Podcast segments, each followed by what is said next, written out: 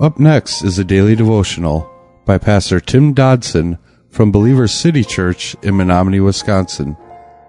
To subscribe to the podcast, visit streetlevelradio.com and click on subscribe. Thanks for listening to Street Level Radio. We're wrapping up 2 Corinthians chapter 3 today. 2 Corinthians chapter 3, where Paul the Apostle, here early in this second letter to the church in Corinth, had been talking about the old way of the law versus the new covenant, which is Jesus' grace, and why this is occurring, and shedding some light and some clarity on the differences between these two systems, if you will. Let's read it out of the Living for clarity here, picking it up in verse 11 through the end of our chapter. He says, "So if the old system," that's speaking of the law, "was faded into nothing, was full of heavenly glory, and the glory of God's new plan for our salvation is certainly far greater, for it's eternal. Since we know that this new glory will never go away, we can preach with great boldness. Not as Moses did. He put a veil over his face so that the Israelites could not see the glory fading away. Not only Moses' face was veiled, but his people's mind and their understandings were veiled and blinded too. Even now the scriptures read, it seems as though the Jewish hearts and minds were covered by a thick veil, because they cannot see, they cannot understand the real meaning of the scriptures. For this veil of misunderstanding can be removed only by believing in Christ. Yes, even today, when they read Moses' writings, their hearts are blind, and they think that obeying the 10 Commandments is the way to be saved. But whenever anyone turns to the Lord from his sins, then the veil is taken away." In verse 17, where we're picking up our text today, he finishes the chapter by saying, "The Lord is the Spirit who gives them life, and where he is, there is freedom." And trying to be saved by keeping the laws of God is no freedom.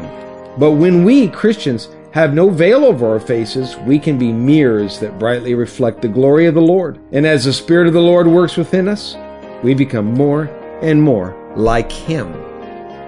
Those of us who are reborn in Christ, according to this passage, says that we exist in the Spirit. And in the Spirit, there is liberty.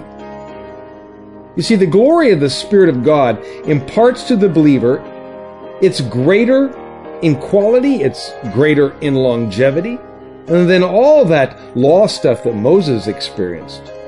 The glory gradually transforms the believer into Christ-likeness over a lifetime. Becoming Christ-like is a progressive experience, something we call progressive sanctification. The strangest thing to all of this is that, like a mirror, we see in this glory ourselves, and we see it in each other.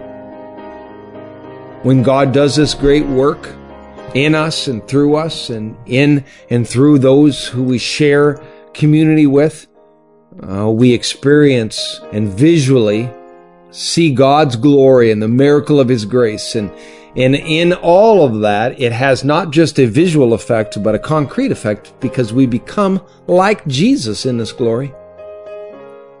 We stand closer to God now than ever, because grace is not only positional. It doesn't just make us like Christ, but actually makes us look like Christ and be like Christ. We are being transformed, literally transformed, by that grace, a grace of love. That was a daily devotional by Pastor Tim Dodson from Believers City Church in Menomonie, Wisconsin. For more information on Pastor Tim Dodson or Believers City Church, visit believerstogether.com.